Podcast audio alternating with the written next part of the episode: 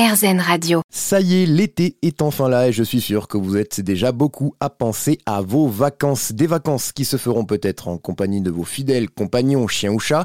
Mais alors, est-ce une bonne chose d'emmener vos animaux sur vos lieux de vacances? On a posé la question au docteur Muriel Alno, vétérinaire qui exerce aussi en tant que comportementaliste pour animaux. Culturellement, c'est très admis qu'on emmène son chien et que le chat est plus difficile à déplacer.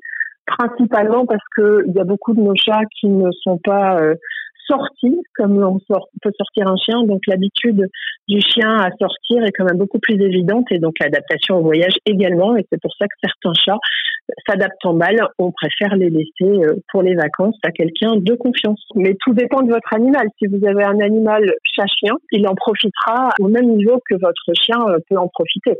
Le chien est quand même plus en référence à son maître qu'au lieu où il séjourne, contrairement au chat qui est plus adapté à son environnement puisqu'on le laisse plus libre dans l'environnement et moins inféodé à nous euh, en termes de vie quotidienne. Mais alors, un animal est-il vraiment content de partir en vacances? Ressent-il lui aussi cette petite excitation à la veille du départ? Si vous faites plus d'activités avec lui, il sera ravi et il le saura puisqu'il l'apprendra. Les valises sont synonymes de jeu, de d'endroits sympathiques où vous passez plus de temps avec lui, où vous faites des promenades, euh, où vous allez en bord de mer, à la montagne, etc. Son habitude euh, prise au fur et à mesure des vacances avec vous va se ressentir parce qu'il va regarder les valises avec un état d'excitation bien perceptible. Vous l'avez compris, cet été, nos animaux sont donc de la partie, mais cela demande aussi un peu de préparation. C'est anticiper, c'est en parler avec son vétérinaire qui sera le premier conseil et le meilleur conseil pour faire un bilan euh, d'ensemble. Travailler éventuellement tout ce qui risque de stresser votre animal à l'avance, donc en parler déjà avec votre vétérinaire